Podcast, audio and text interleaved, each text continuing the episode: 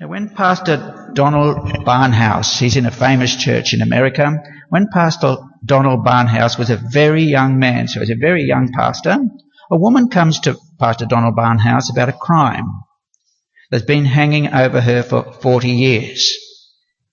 By this time, the woman is now 60.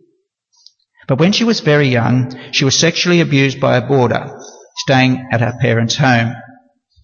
And this woman becomes so outraged by what has happened to her, she creeps into the boarder's room the next night and turns on the gas jet. She is upset, really upset. The next day the police come to investigate the boarder's death. The police rule that the death is an accident and that the wind has blown the gas flame out. That it wasn't really anybody else. The wind got blamed for the accident. Nobody knows all those years what the woman has done. She carries the burden of this sin around with her for 40 years. That takes me to my first main point, which is a question today. My first main point, who justifies the sinner? What would a pastor say to a woman in trouble like that after 40 years of guilt? She's come, she can't help herself, she's got to tell somebody else. What would he say? Who justifies the sinner? Well, you could help her in lots of ways. This is one of the best ways is to go to the book of Romans and chapter 4 and verse 5. However, to the man, chapter 4 and verse 5, however, to the man or the person who does not, who does not, um, does not work, but trusts God who justifies the wicked, his faith is credited as righteousness. Now, in my years as a full-time pastor, I was a full-time pastor for some 20 years and part-time pastor for many years after that. I've never had anybody tell me about a murder just like that.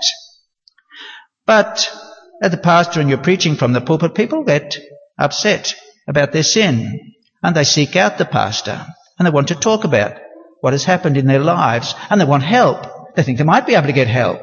So they come to somebody to talk to. There are all kinds of wicked acts that people confess to. Lies, theft. Some people lie to chance to spoil another man's chance of becoming promoted or something like that. Women do the same thing. Others contribute to the death of somebody else by neglect when they're driving so that the accident really isn't an accident. Somebody wasn't careful enough in the first place or somebody was breaking the rules, the road rules in the first place. Many people are haunted by wicked acts of dishonesty in business. They just cook the books a little bit here and there. And of course I've had women come to me about abortion. Sometimes multiple abortion. And they're very upset by this. The doctor has told them, and told them wrongly, that it's a surgical procedure. But they know in their hearts and they know especially afterwards that they've done something very, very wrong. That they've taken the life of a child. How do we help such people? How would you help such a person? Counselors often try to reassure by pointing out the circumstances to help the sinner to forgive herself or himself. So they say, oh, there were circumstances, weren't there? And that's why you did what you did. But the only forgiveness that is of any lasting value is God's forgiveness. People need to know how their guilt can be removed, how they can be a different person, how things can be changed. And you have the explanation of two major Bible characters right before you in Romans chapter 4. The first one is Abraham. When a man works, verse 4, his wages are credited to him as a gift, not as a gift. They're not credited to him as a gift, but as an obligation, however, verse 5, to the man who does not work but trusts God who justifies the wicked. His or her faith is credited as righteousness. You're no longer condemned when you trust God. This God, that's the answer to my question, it is God who puts people in the right and shows people true forgiveness. Not only are their sins all cleansed away and moved as far as the east is from the west and all blotted out, but millions of righteousness are put in their account through Jesus. That's what you're no longer condemned, but you have all this righteousness in your account. Abraham is a key case. Abraham was not put in the right, right with God by a little ritual that Jill, Jill has just read to you. It wasn't through a little ritual. The little ritual came afterwards. It wasn't the ritual at all that God required of Abraham. It came afterwards. Abraham standing before God if it was to do with a little ritual, would have been a works religion. A religion whereby you do certain things and then God repays you with forgiveness and a right standing with himself. But it wasn't like that with Abraham. God's relationship with Abraham is in terms that have nothing to do with works. Chapter 4 and verse 4. Now when a man works, his wages are credited to him, and not credited to him as a gift, but as an obligation. If you work, you get paid. But that's not what happened with Abraham. Did you see that key word? What's the key word there? It's gift. It was something given to Abraham. Abraham, this key character in your Bible, Abraham is held in the highest esteem throughout the Bible. And what's he called? He's called the friend of God. The friend of God, Isaiah 41 and 2 Chronicle 20. And even in your New Testament, James 2 verse 23. James 2 verse 23. Abraham is called the friend of God. Obviously he trusts God and knows God and God knows him and trusts him. How is it that Abraham has this friendship with God? It is only because God himself credits Abraham with a right standing with his judge, with God himself. God fixes things up for Abraham. That word justify has to do with a legal or forensic declaration. God makes a legal declaration about Abraham. You're forgiven. You're mine. You're my friend. It's all to do with a gift. Nothing to do with repayment for something that Abraham has done. Then you have another key Bible character. Another key Bible character is David. We have the case of David. David is not simply the greatest of the kings in the Bible. He's that all-rounder, great at everything.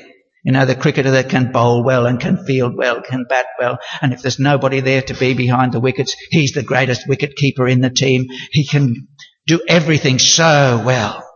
David is like this. David is the musician.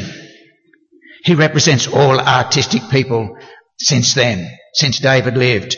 David is the soldier. He represents all the armed forces since then. Nobody else can take on Goliath like David can. You watch him and read about him in the Bible. There's nobody like the armed forces. Nobody since then has come up near David, but David is a shepherd boy, representing the working classes. He knows what it is to be out in the middle of the night having to work hard, even from his boyhood.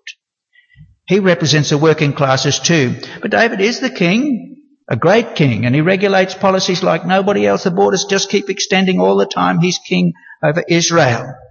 And David is in some ways a priest. Because when he's writing in one of the songs that he writes in Psalm 51, he says, what does God really require? Is it animals that God really requires? No. It's a broken heart that you're broken because of your sin and you come back to God and say, my heart is broken. I really am sorry for what I've done. It's like a priest. He's showing us the best way to approach God. And David is, is the prophet like nobody else. And why is that? Because he's a poet as well as a prophet. It's supreme. It's there in front of you in verse 7 and 8. You say that doesn't look like poetry. Oh, it's a different kind of poetry from our poetry. Little Jack Horner sat in a corner. It's not like that rhyming.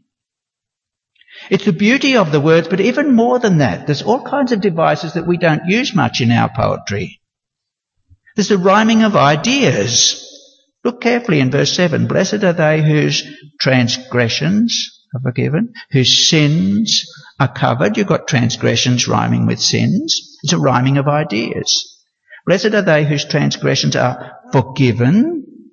The idea of forgiveness rhymes with the idea of having your sins covered. He's the supreme poet of the Bible. You go to a funeral and nearly always somebody reads one of his wonderful songs. Or they sing his songs. They're put to music. He's an amazing poet. Here is this man. And so Paul brings him alongside. He's had Abraham come and now he pulls David alongside himself to represent what it is to be in the right with God. He takes these two key characters. David knows that his transgressions are forgiven and his sins are covered. This is what can be said to anyone who is conscious of guilt. I don't care who it is in this building this morning. And God sees you and He knows you. And this is what can be said to a woman who's had guilt for 40 years. And she's carried that round with her all those years. What can be said to her? That her sins can be covered, and that her transgressions can be forgiven and she doesn't need to focus on the circumstances any longer. She focuses on whom? She focuses on God. That's the only thing that really matters. That is the forgiveness that matters. David is responsible himself for the uh, adultery of Bathsheba and the murder of her husband Uriah. But David also knows the blessed standing before God of having his sin completely forgiven and completely covered. I ask this morning as I go no further, where are you today? Are you forgiven like that poet, poet and King David? Are you forgiven? Are you like Abraham, a friend of God? Do you know that God who justifies the wicked who puts you in the millions of righteousness and blots out every, every sin of yours? Or do you still carry a burden of guilt, like that woman who gasses the boarder, boarder in her parents' home?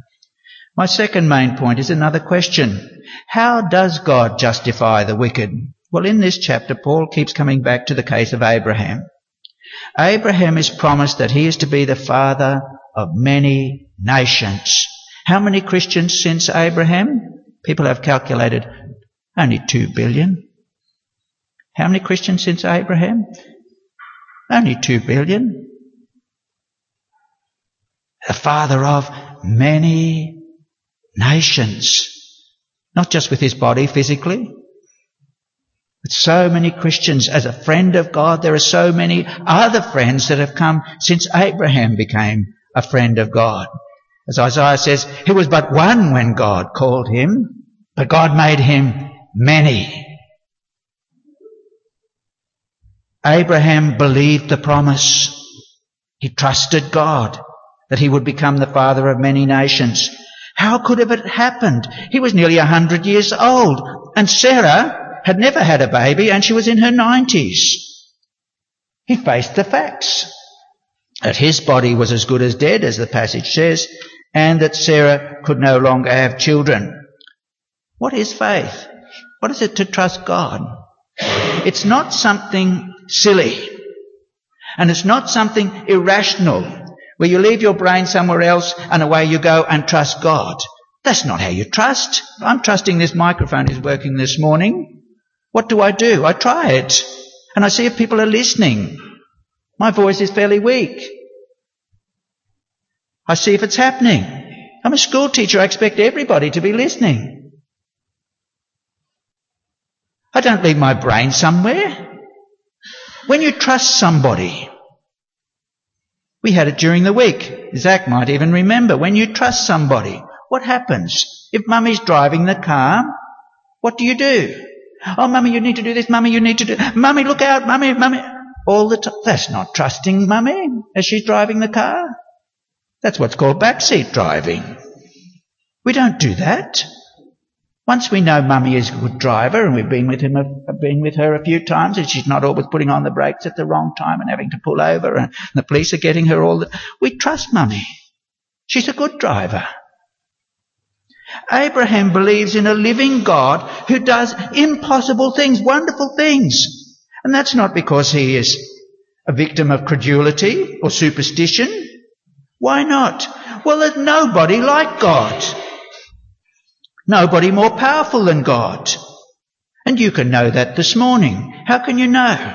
Well, just look at your hand for a minute and see all the wonderful things that you can do with your hand. Just think about your ear for a minute and how complicated it all is. It's amazing. All the parts of your body are quite amazing. There's a couple of parts that are a little bit redundant, but everything else, re- they all function so well together. The bloodstream is so complicated. Think about it. You don't have to go far to see how powerful and amazing God is. Wander in the bush. Go for a drive and see the fields and the mountains and the valleys. Go to the beach and listen to the ocean. Look up at the sun and the clouds and the sky. Go out at night and watch the moon and the stars. Job 26 verse 7, God is a God, Job 26 verse 7, who suspends the earth over nothing. When you're looking at creation, remember God's providence. And what's that? It's just the prolonging of the act of creation. The same power that made all things maintains all things. We all know that the world runs according to laws. But is there any power in a law? In the way things run? That's only a pattern. There's no power in a pattern.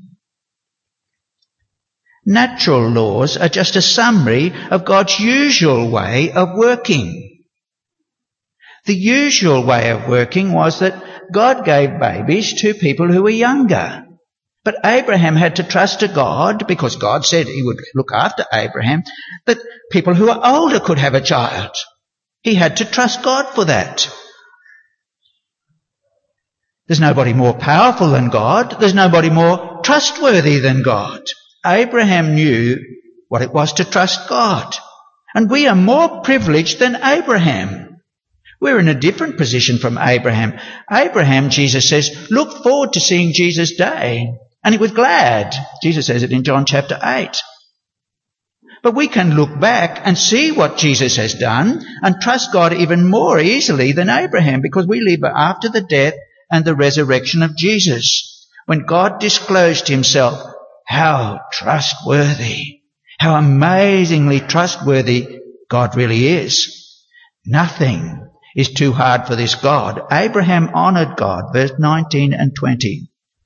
Without weakening in his faith, he, that is Abraham, faced the fact that his body was as good as dead, since he was about a hundred years old, and that Sarah's womb was also dead. Yet he did not waver through unbelief regarding the promise of God, but was strengthened in his faith and gave glory to God. Abraham allowed God to be God by trusting God to be true to himself. So Abraham thought about his own predicament, his age, Sarah's barrenness, but he didn't turn a blind eye to these problems, nor did he underestimate these problems. Abraham reminded himself of God's power and trustworthiness. Abraham knew that God could keep his promise because of his power, and Abraham knew that God would keep his promise because of his trustworthiness. God is a faithful God and fulfills his promise. Abraham looked at the issues before him from God's standpoint.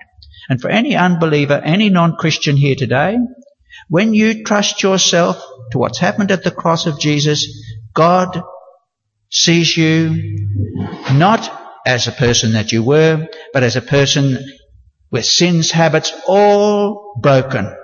Broken down before Him. He sees you as fully forgiven. God sees the truth of things. Where does the sinner start today? Well, you hold on to the trustworthiness of God. Yet that's not the main thing. What is the main thing? If you're climbing a mountain and you've got a rope there, what are you thinking about all the time? How good your grip is? No, it's what that rope is tied to that really matters. It does, it is important how good your grip is.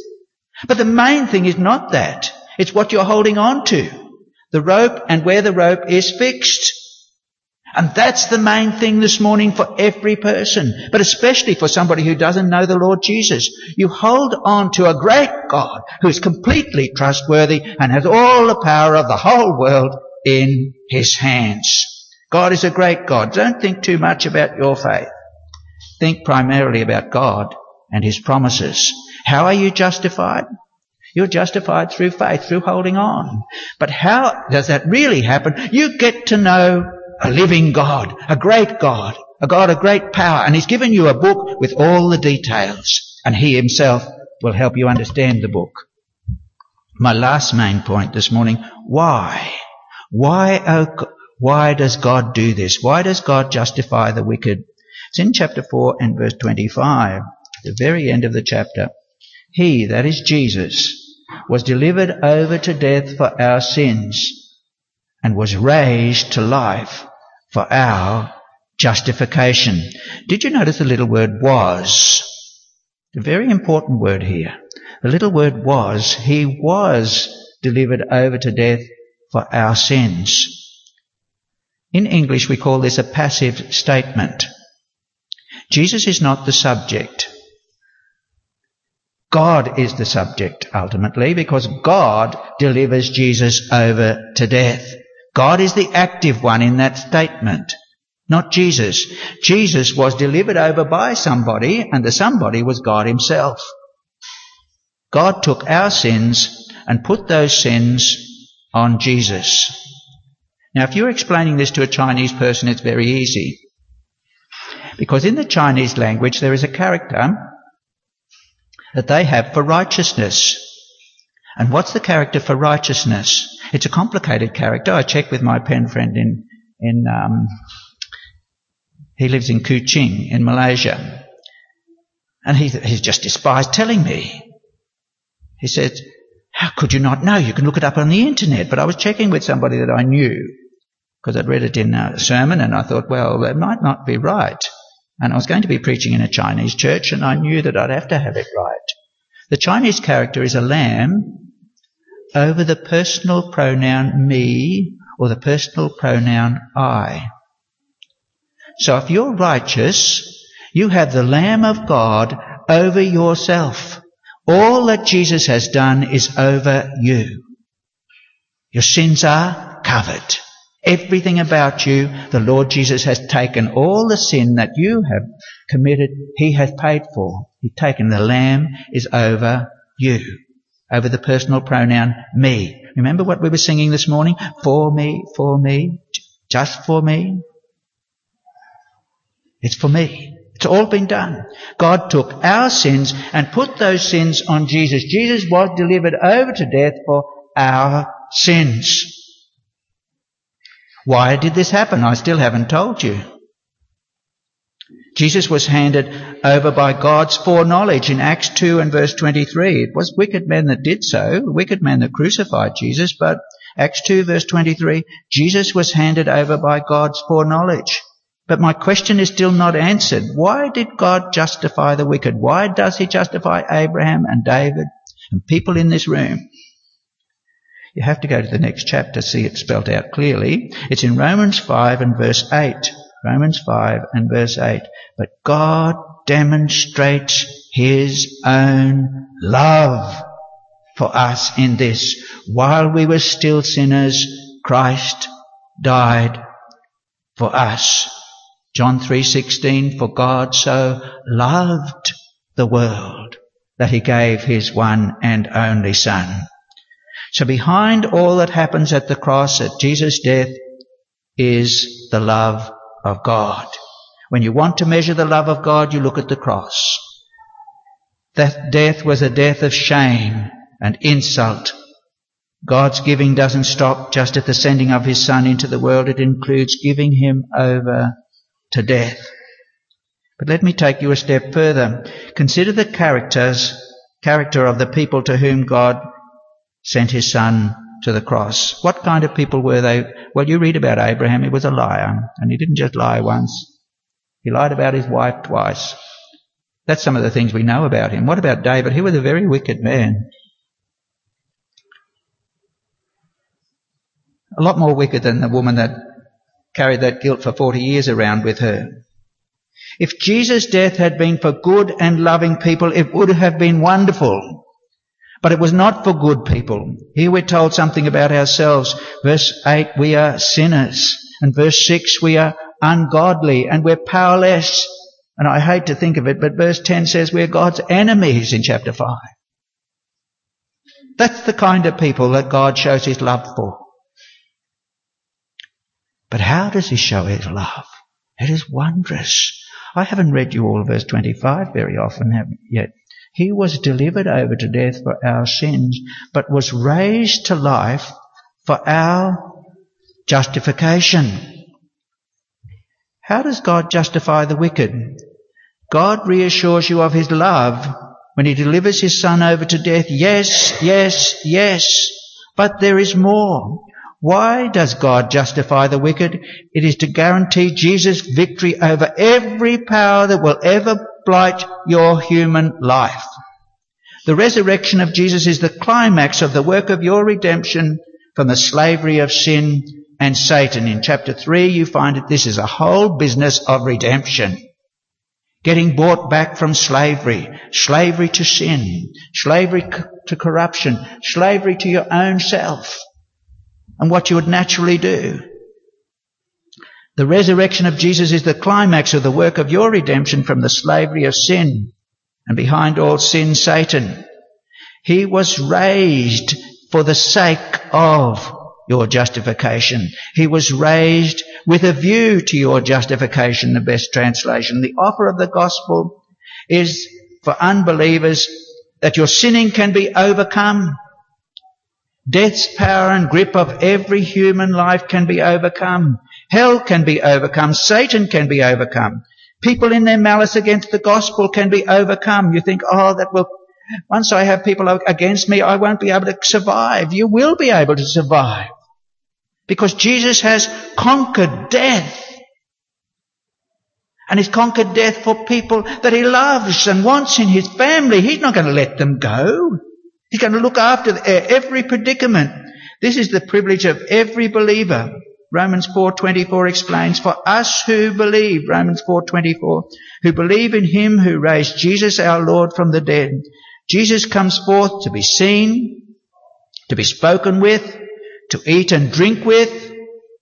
Not a ghost that we learned this week at Kids Club. He's alive from the dead to give you the guarantee that the work of atonement has been fully done. Verse 25. He was re- delivered over to death for our sins, but it's not only the work of atonement Jesus declares. He also comes from the dead to give you the guarantee of victory over every power that would ever blight your human life. This means that you have a right standing with God no matter what. Let me say as clearly as I can, especially to young people, teenagers, that there is not a sin, not a temptation, not a power, not a passion that can ever enter your life, but it only comes at the authority of Jesus. He knows what he's doing. He's risen and victorious from the grave. When he came from the dead, Jesus came to his disciples to persuade them that all he had done for them was now going to be a reality in their life and in their experience. Can't you imagine the Lord Jesus speaking to his disciples and saying to them, my friends, my victory over sin, my victory over death, my victory over the grave, my victory over hell, my victory over the powers of darkness, my victory over time, my victory over history, my victory over people, my victory over devils, my victory is also yours. I give it to you. You can almost hear his disciples saying, well, Lord, that means that we have no need to be defeated by anything or anybody. And Jesus will say, exactly. Whatever people do to you, whatever may happen, whatever you may meet, remember, my victory is your victory? Well, as I conclude, we must come back to that woman who had the terrible prison of guilt for most of her life. She's a slave to guilt, isn't she? All those years. How many sleepless nights she must have had. Are you there with her? Struggling? Hopelessly? Or are you free? Truly free? What is it that enslaves you? What is it that you're struggling against so hopelessly? God has defeated death. Romans 4 and verse 17. God gives life to the dead and calls things that are not as though they were. So when you're praying for yourself, you pray for a, to a God who has defeated death. He calls things that are not as though they were. And when you pray for somebody else, that's what you can pray. God changed things. Call into being what they need. Call into existence exactly what they need. God gives life to the dead and calls things that are not as though they were. God does impossible things. Yes, God will not only set you free, but He will keep you free. God will see to it that you're put in the right with Himself for all time and for all eternity. Let's pray. Lord God, we thank you that you care about every individual now bowed before you and all the people that they will influence all their lives long.